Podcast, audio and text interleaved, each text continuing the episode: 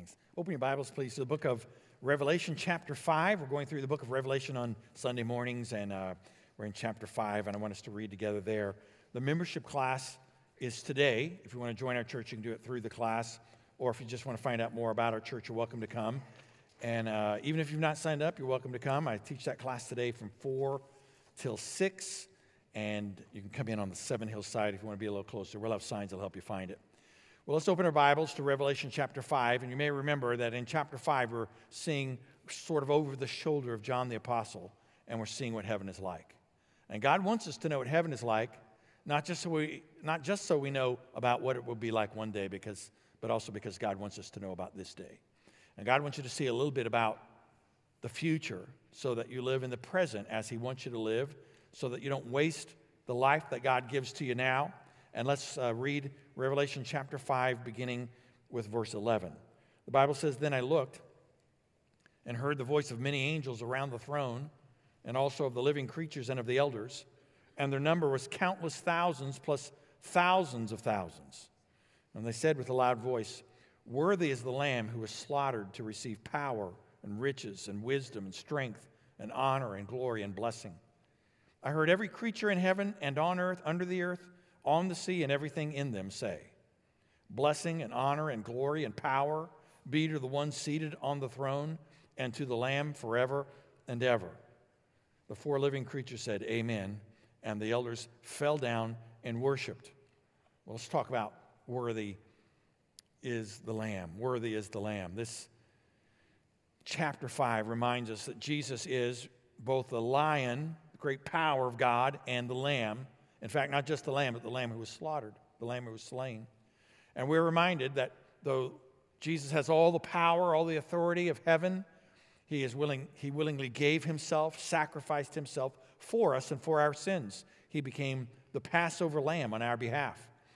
And so I want you to note four things about that will happen once we understand when we really see the worthiness of Christ.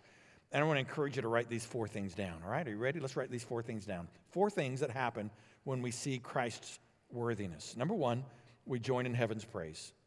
When we see the worthiness of Christ, the natural response for us will be to join the praise of heaven. And heaven is a place of praise. Verse 11 talks about it. John says, I looked and I heard the voice of many angels around the throne. Many angels. And also of the living creatures and of the elders. That is, the living creatures, the cherubim uh, we saw earlier in the chapter, and the elders, the people and their number was countless thousands, John says, and as though that's not enough, countless thousands, and he said that, that doesn't picture this well enough, countless thousands plus thousands of thousands. So, whatever countless thousands is, you can't count so many thousands, and thousands upon thousands beyond that. That's a lot. All the angels gathered, and of course, ultimately, all the people who have trusted Christ as Savior gathered before the Lord, and they're all praising they're all praising the Lord. And notice verse 12 says, they said with a loud voice, with a loud voice. Now, there are times when we hear a soft voice spoken to the Lord, but in this case, it's a loud voice. And it's not just the number of people, but the enthusiasm, the excitement, the joy of heaven. You might not have thought of heaven as a place of joy. Maybe you thought of it as sort of better than the alternative, but boring. And you've missed what heaven is about because the Bible says there's a sound of joy, uh, of, of um, volume and joy and excitement, enthusiasm. If you've ever been to a ball game and your team scored or your team won the game, you, sometimes you get people get a little loud at those events, and we don't think of that as boring. That's something, some exciting moment, and heaven is filled with the excitement of eternity. And the Bible says they said with a loud voice. And let's skip down to verse 13. The Bible says there, I heard every creature, every creature in heaven, all, all of heaven, on earth, that's not enough, under the earth, on the sea, and everything in them say. Well, that's, that's pretty much everything. Every creature in heaven, every creature on earth, under the earth, on the sea, everything in them. Well, saying here that all creation joins in worship. Do you remember the story of Jesus coming, what we sometimes call the triumphal entry of Jesus just before he We'll end up going to the cross, and he comes in, and people are crying out, Hosanna, praising the Lord. And the Pharisees say, Hey, Jesus, stop those guys from, stop them from praising you. And he said, If they didn't, the rocks would cry out. Do you remember that story? The rocks would cry out. And what the Bible is saying here in eternity, creation itself is going to praise the Lord. It's, it's, creation's been under the curse of sin, created, created. God made all of this world for His glory, all the beauty, all this, all the, all the spectacular nature of creation, but it has groaned under the burden of sin since the fall of mankind. And it's as though, with the picture of heaven, it's the releasing of that burden and the joy and the heaven itself, creation itself joins heaven in its praise. something about that that is beautiful and powerful. So you've heard me say sometimes as we've gone through Revelation, talk about the church because you remember the Lord talked to seven churches. I reminded you that we live in a generation that has so devalued the church. I'm just you you know it if you're around the even the Christian community much. The church is no big deal our current culture says. Doesn't really matter. I can do everything that God wants me to do on my own. I don't need other people. And I just will tell you that's uh, not true and that's not biblical. And that God made the church for a reason. We're reminded that Jesus formed the church, knowing it was going to be filled with imperfect people like you and me. And there's value to it. And that you can't do everything that we're called to do alone. So when I was a boy, I grew up in church. My father was a bivocational pastor, a construction worker, and pastored small churches in small town Illinois. And man, we would sing praise to the Lord together. And um, we'd sing from the, the old hymns, what we call now the old hymns.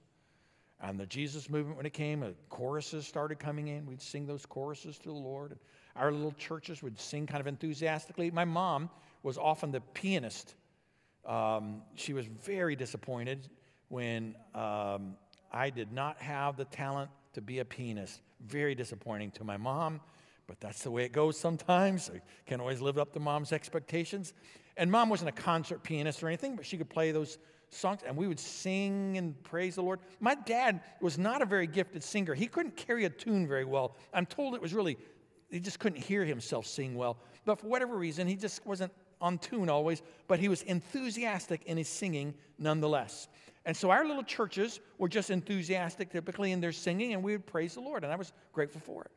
When I went off to college, I went to a Christian school, and we would have chapel together, and 2,000 students and the faculty, and we would sing together. And there was something about that that was just like really moving for me to hear this large group of peers singing praise to the Lord. And then along later in life came Promise Keepers. Some of you maybe you're old enough to remember Promise Keepers and that big men's movement, and men's groups would fill stadiums, football stadiums filled with men. And one of the many things I really enjoyed about Promise Keepers was that singing together with men. Some of you grew up where uh, your dad didn't sing, or maybe you've been in a church where guys didn't sing. I, I, I know that that's a common occurrence in church. Last week, I even talked about guys singing enthusiastically, even if you're not super gifted in singing. There's something about that. And when we would gather at Promise Keepers and tens of thousands of guys singing together, there was something great about it. And I'll just say, while I'm thinking about worship experiences, there's something special about worshiping at FBCO. And I love the opportunity to worship with you Sunday by Sunday. It is such a great thing for my heart and my soul. I love this. Don't take it for granted. What a privilege it is for us to sing together, to praise the Lord together. This is a privilege. Don't take it for granted. Don't miss the opportunity of gathering together. So here's what I want you to know some things we do individually, and worship we can do individually. You can worship the Lord by yourself, in your prayer closet, in your home, in your car, and you ought to. But there are some things we need to do together. So here's how I wrote it. It's so profound, I just decided to write this down. I just want you to hear this. You can't worship with others on your own. That is, that is doggone profound, isn't it? Now, you can worship individually on your own. That's pretty profound, too. you can worship on your own, on your own, but you cannot worship with others on your own. And in heaven, it's not, the picture of heaven is not just people gathered or just separated by themselves worshiping the Lord. There's something thrilling about worshiping the Lord privately, of course, do that. But there's something powerful about corporate worship. And heaven has the angels, thousands upon thousands, and the elders gathering to praise the Lord. And you can't do that on your own. And you weren't made to do that on your own. Now, are we made to worship individually? Yes. And in corporate worship, it's each of us individually worshiping the Lord, but there's a power to this connection together. One day we'll see that more fully in heaven when we're gathered with the thousands, countless thousands, and plus thousands of thousands of all the angels and countless thousands of men and women and boys and girls from every nation, tribe, and tongue, every background imaginable who have bowed their knee before the Lord and received Him as Savior. Countless thousands, plus thousands upon thousands, who will gather together to worship the Lamb. And can I just remind you of something? Not even the angels can worship as we can. Not even the angels. Because they can, they can certainly praise the Lord for who He is. And they can talk about the power of the Lord and the greatness of the Lord. But when it comes to the song of redemption, that's ours. They can't sing about the forgiveness of sins like we can. They don't understand what it's like to be a new creation like we can understand. They haven't been made new by the Lord's blood. Jesus' blood was not shed for them. We, sinful, fallen, broken people, that's our song. And so, one of the things we do when we see the worthiness of Christ is we join in heaven's praise. And I want to ask you to join in heaven's praise Sunday by Sunday even day by day on your own. Gather together with other believers and worship the Lord. There's a second principle I want you to note. When we see Christ's worthiness, we recognize God's value. We recognize the value of God, or even specifically the value of the Lord Jesus himself, Christ's value. Let's go to verse 12. So they said with a loud voice, that is, the angels, the, the creatures, the elders, here's what they're saying Worthy is the Lamb who was slaughtered to receive power and riches and wisdom and strength and honor and glory and blessing. Worthy is the Lamb who was slaughtered. They're saying we see both the worth of the Lord Jesus and his sacrifice. So we see that he is worthy and we see he was slaughtered. He is worthy, that is, he is perfect and holy. That's why he could pay for sin. He was slaughtered, he went to the cross to pay the penalty. We see his worth and his sacrifice. So let me talk to you for a moment about warfare. Now, I have never been in the military, but I've lived near an Air Force base for many, many years. So I think I, you know, that counts for something, right? I've got a pretty good idea on the military by just osmosis of being near these military folks around the, around the years. So let me just tell you some thoughts on the military life. You were waiting for my thoughts on military life, weren't you? Oh my goodness, it gets so. The profundity of the first point, and then to bring military expertise to you. This is such a great moment for you. So I've noticed that the generals, we've had plenty of generals in our church over the years, that the generals aren't usually on the front lines. Have you noticed that? And the reason behind that is, I think it's sound thinking.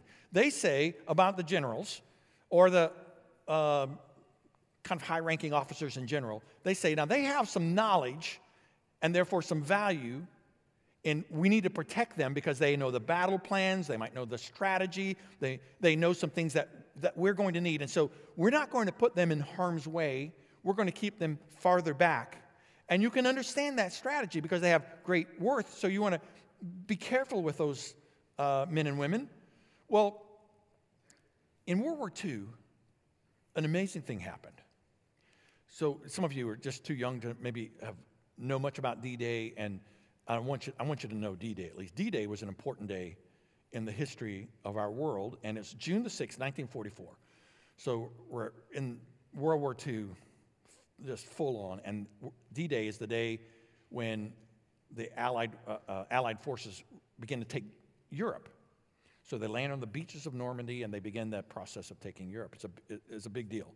The landings were dangerous and difficult. And on that first day, several days of landings, the first day, the first wave, a general landed on Utah Beach, on the beaches of Normandy, a general. And his name, which is, this guy had just lobbied to do that. He said, I need to be there. He said, I'll help, I'll help organize the troops and I'll be, it'll be a good motivation for them. And here's the unusual thing not only was he a general, brigadier general, but he was also the, his name was Theodore Roosevelt III. He went by Junior. The Theodore Roosevelt family had some unusual things in their how they did juniors, but he was he called himself Junior. They called him Junior, but he was the third, Theodore Roosevelt III, the son of President Theodore Roosevelt, who's on Mount Rushmore. Well, his face is. Maybe he's not literally, but you know, the, they carved his face there. Can you imagine that? Then Theodore Roosevelt II, or senior, as he was sometimes called, the president had passed away before this, but can you imagine the son of a president, a general, on the beaches of Normandy that first day? And he, he said, My value will be so much more there. I'll organize the troops well, I'll rally them. Um, it, it turned out to be the case. This is what the Lord did for us. The one who was most valuable gave us the greatest sacrifice the one of greatest value, provided the greatest sacrifice. The one most worthy, the Holy One, the only one undeserving of the sacrifice is the one who sacrificed for us. Man, when we see the value of the Lord, that this lamb that was slain was holy and worth, man, there is a power to that. Notice the Bible says seven things here in verse 12, seven things that he is worthy to receive. I just want to mention each of these. These are things that we give to the Lord that we've been given. He is worthy to receive these seven things. Let's just note each of these. Number one is power. Any power we have, by the way, in our hands, a little limited power that we have, we give to Him to glorify Him, our strength, our power, our ability. Number two is riches. Our riches. He is worthy to receive our riches. By the way, I tithe to our church budget. I have all the almost 28 years I've been here, and will, Lord willing, till the, the uh, all my life I've tithe. And I do that, first of all, because I want to obey the Lord. The Lord is the one who calls us to give to his work through the local church. I believe that to be the avenue of tithing. And, but I also give because the Lord has given to me. Everything I hold in my hands that I call mine, it came because God allowed me to have it. And so it's all His ultimately. He is my Lord. And so I give because of that the Lord doesn't need our power, He's got power. He doesn't need our riches, but He receives them because of who He is. We give to Him what we've been given. Number three is wisdom. Wisdom is where we see the world as God sees it. God wants you to have a Christian worldview. Many Christians, many who name the name of Christ, see the world more through the eyes of the culture than they do through the eyes of Christ. Many. I wonder about you. I wonder if you've been more affected by the culture than you, ha- than you have by Christ. If you're, if you're not more in danger of being influenced by what the world says about good and bad and right and wrong and how you should see things than how Scripture teaches it. And wisdom is where we begin to see things as God sees it. If we get His perspective and we use this as a means of glorifying the Lord, we give Him number four, strength. The Bible reminds us that when we think we're strong, that's when we're weak. But when we recognize our weakness, God gives us His strength. Every, any ounce of strength we have, talent, ability, we give to the Lord as a means of glorifying His name. Number five is honor. We honor, He is worthy to receive our honor. We honor Him. I watched a little of the NFL draft of the last few days. I only did it because I was afraid Vicky might want to know something about one of those draft picks, and I wanted to be up to date on those guys. And so I followed along some, and she'll be, if she asks a question, I'll be ready to answer it now.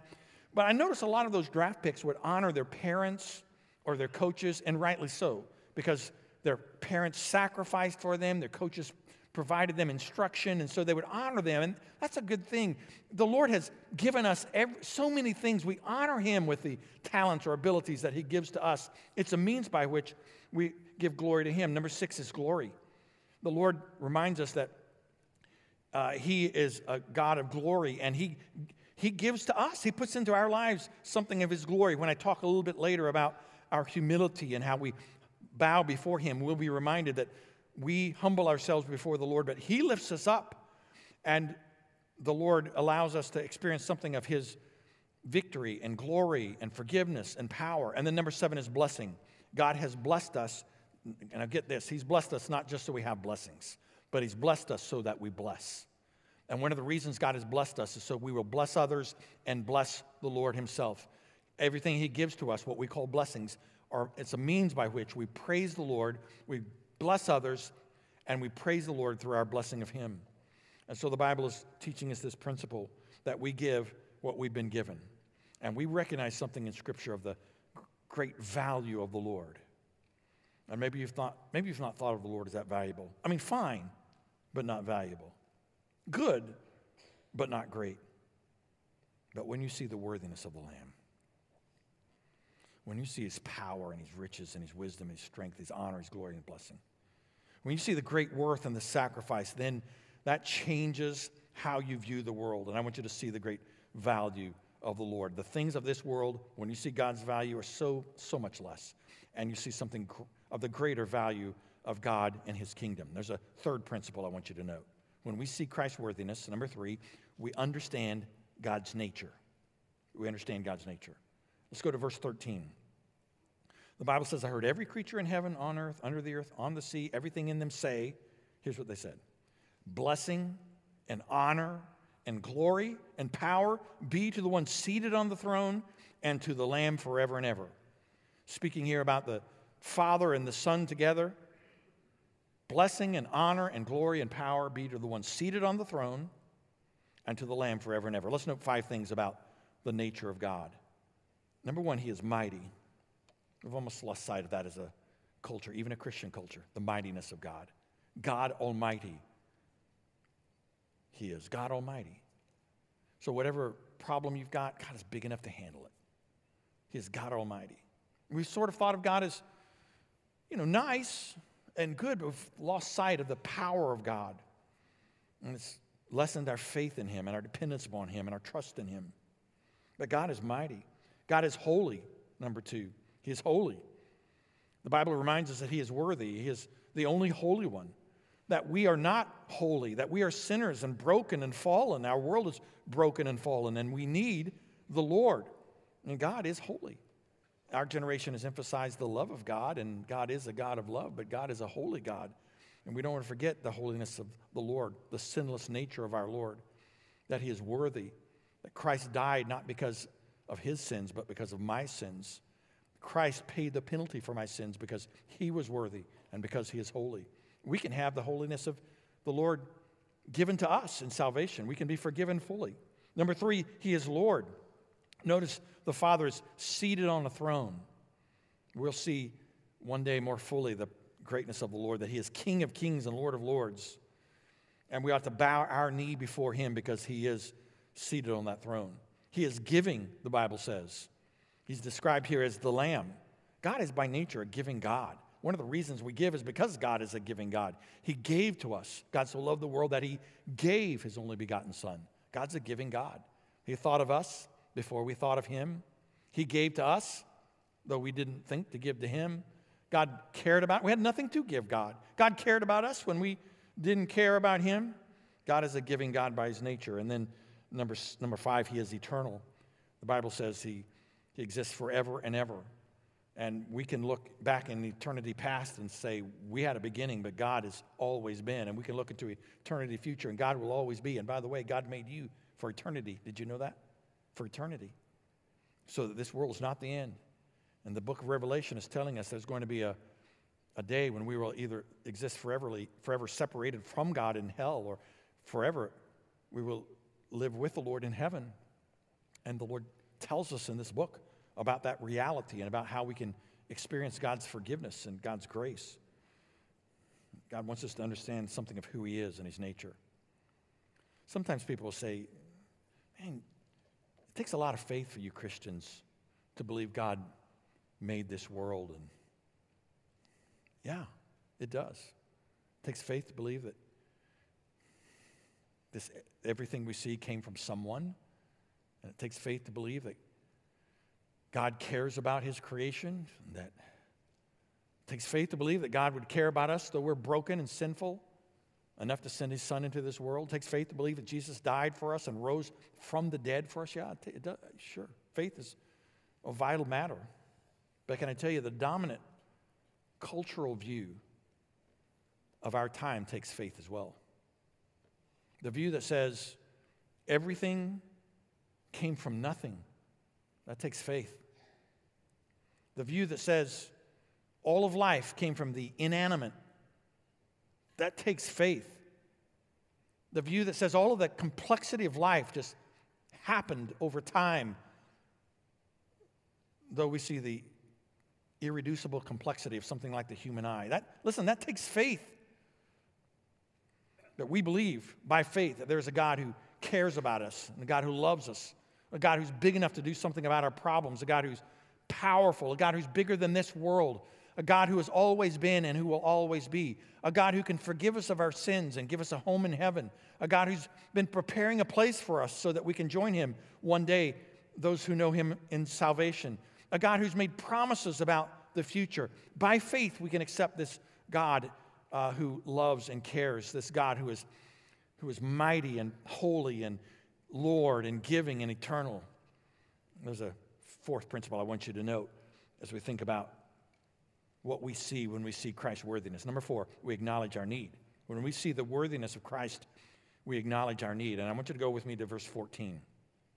The Bible says, The four living creatures said, Amen, and the elders fell down and worshiped. Now, when I talk about need, it sounds sort of funny to you, maybe because you say, I don't, I don't need anything. I'm fine. I mean, you know, in American culture now, we say we're, we're kind of independent, we don't need anything, we're all right. Maybe you've said that about God. I don't need God. I'm fine can run my own life, make my own decisions, do my own thing.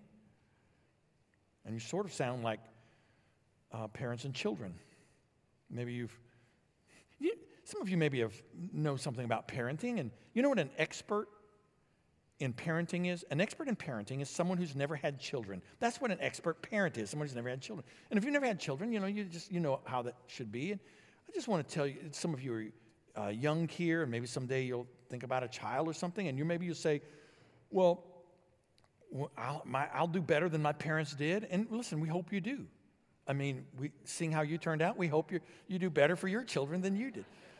But we also know that your kids, and I'm not surprised that your kids are imperfect or your grandchildren would be imperfect, but I was really surprised to find out my children were imperfect and my grandchildren imperfect.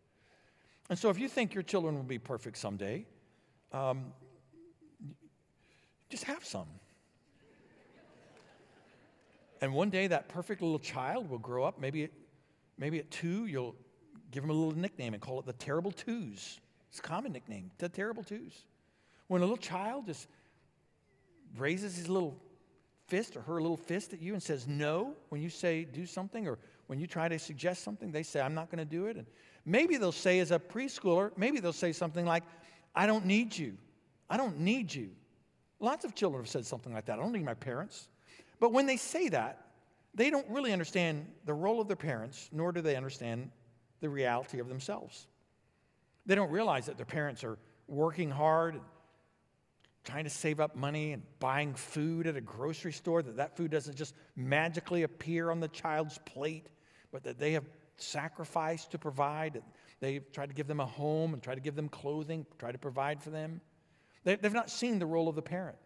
And they've not seen the reality of themselves that they are not nearly as strong as they think they are, that they are not nearly as capable as they think they are, that they have great needs. And so the Lord says here in verse 14, I want you to go back to the text. The four living creatures said, Amen.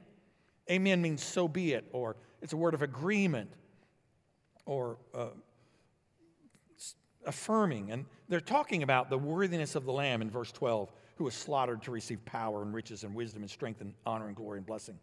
Or verse 13 that says, Blessing and honor and glory and power be to the one seated on the throne and to the Lamb forever and ever. And the four living creatures, these angels who have been around the presence of God for all of this time, recognize this and they say about this truth, Amen. Yes, God is worthy. He is, he is mighty and He is holy and He is wise and he is strong. So blessing and honor and glory and power be to him. the one seated on the throne, to the Lamb forever and ever. They're recognizing something of who God is. And then notice verse 14 says, and the elders, that's the people, they fell down and they worshiped. They didn't just say, listen, I don't, I don't need you, God, I'm fine. They didn't say that. Not when they saw who God was, not when they saw the worthiness of the Lamb. They fell down in humility, in recognition of need, and they worshiped, and they worshiped. So here's the lesson I want you to get seeing God as He is allows us to see ourselves as we are. Seeing God as He is allows us to see ourselves as we are. And the closer we get to the truth about who God is, the closer we get to the truth about who we are. And we are the fallen, we are the broken, we are the needy, we are the unworthy. But He is the worthy, the holy, the giving, the powerful, the almighty. And some of you have whispered, you don't say this out loud, not in polite company, I don't need God. And maybe you're here and you've said, maybe you're lost and you've said, I, I, am okay. I'm better than some. I go to church sometimes. Maybe God brought you to this place this day so that you would hear this truth that you need Christ and that you're lost without Him and that only Christ can save you, only He can forgive your sins. And so this day, I want to ask you to repent of your sins and place your trust in Christ who lived for you and who died for you and who rose from the grave for you. Receive him as Savior. And, Christian, you wouldn't say out loud, I don't need God, I don't suppose. But in the whisper of your mind and your heart, you might say, I'm okay. God, I'll call you if I need you. I'm okay. But I want you to see a picture of who God is. I want you just to glimpse into heaven and see who He is. And if you will, you'll see how much you need Him. That you need to bow your knee before Him and worship Him that you need to humble yourself before the Lord, and He'll lift you up. The one who saves and forgives and adopts, the one who gives victory and strength and power. Bow your knee before Him this day. The reason He shows us eternity is because He cares about today. I want you to see a picture of who God is and what you'll understand fully in heaven so that you live this day well. Let's bow together for a word of prayer. Father, I want to thank you for the power of your word, the, the promise of heaven, for showing us a little of the future. And Lord, we see that you are worthy. You're the powerful lion of Judah, but you're also the lamb slaughtered on our behalf. And you are worthy. And so this day, Lord, we want to acknowledge who you are. We want to recognize you're worthy of our praise. And this day we want to join the cry of heaven of praise to you. And Father, for those here who need you as Savior, would you draw them to yourself? I'm praying, Lord, you'll help them to be convicted of sin so that they will turn to you to find forgiveness, your righteousness and holiness given to them. And Father, I'm praying for believers who are perhaps given little thought to eternity. Would you this day remind us of eternity so that we live on this earth effectively. So that in, in this lifetime, in this day, in this moment, we give praise and glory to you and we live a life for something beyond ourselves and beyond what the world chases, but for something bigger and greater. And we give you praise and glory in Jesus' name. Amen.